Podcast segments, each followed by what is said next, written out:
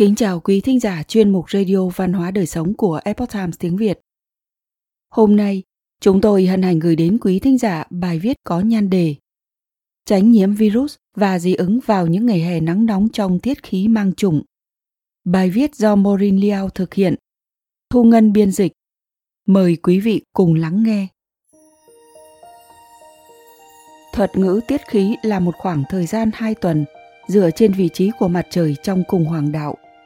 Tiết khí dựa trên lịch âm của Trung Hoa. Quan niệm truyền thống người Hoa cho rằng sống phù hợp với tự nhiên sẽ giúp ta có một cuộc sống hài hòa.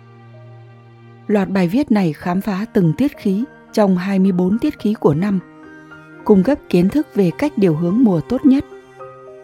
Tiết khí mang chủng năm 2023 là từ ngày mùng 5 tháng 6 đến ngày 21 tháng 6. Người Trung Quốc cổ đại tin rằng mang chủng là mùa cao điểm của virus, nhiễm trùng hoặc viêm nhiễm.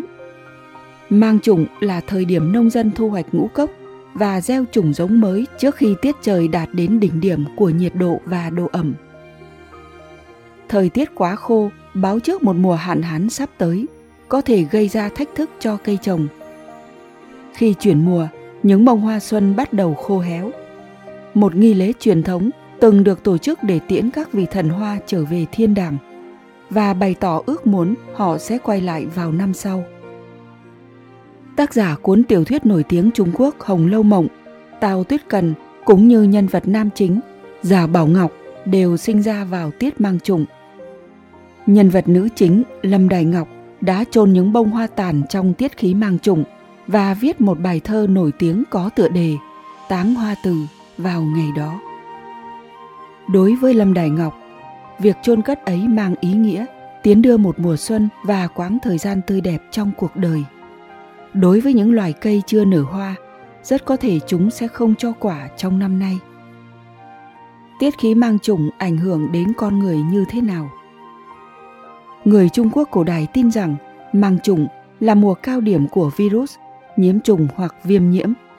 Có thể do thời điểm này lượng mưa dồi dào và nhiệt độ tương đối cao, thúc đẩy sự phát triển của vi khuẩn cả bên trong và bên ngoài cơ thể.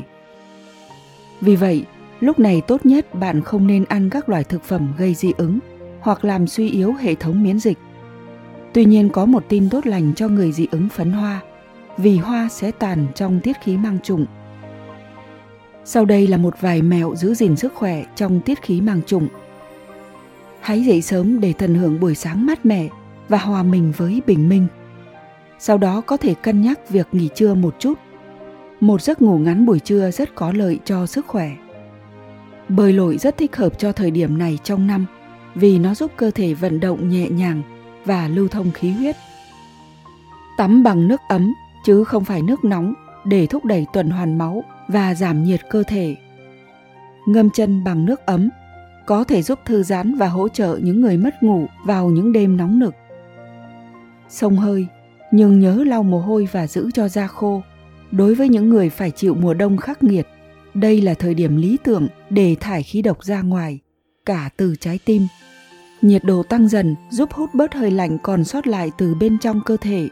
Điều này rất hữu ích đối với những người thường xuyên bị cúm hoặc cảm lạnh, vì hàn khí thường trú ngụ nội trong cơ thể chúng ta, nơi virus dễ tấn công hoặc năng lượng lành mạnh không thể xâm nhập. Khi bị đau bụng, hãy thử xoa đều cách rốn khoảng 4cm. Điều này giúp giảm bớt áp lực cho hệ tiêu hóa. Sử dụng tinh dầu ngải cứu, oải hương, khuynh diệp, xả để xua đuổi côn trùng và giảm thiểu tác động của vi khuẩn. Đối với thực phẩm, chúng ta nên uống nhiều nước, ăn nhiều hoa quả tươi và tránh dầu mỡ giúp cơ thể cân bằng và có thể thích nghi với mùa nóng.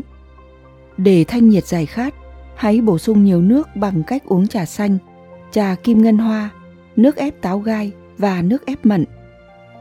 Thưởng thức các loại rau diếp xoăn Pháp, rau arugula, cần tây, cải thìa, dưa chuột, cà tím, đậu xanh, cải xoăn, rau bina, bí ngòi, nấm, hải sản và dưa hấu. Ngoài ra atiso, bông cải xanh, cà chua, củ năng ngọt, khoai mỡ và tất cả các loại rau đắng đều giúp thanh lọc cơ thể. Quý thính giả thân mến, chuyên mục Radio Văn hóa Đời Sống của Epoch Times tiếng Việt đến đây là hết. Để đọc các bài viết khác của chúng tôi, quý vị có thể truy cập vào trang web EpochTimesViet.com. Cảm ơn quý vị đã lắng nghe, quan tâm và đăng ký kênh.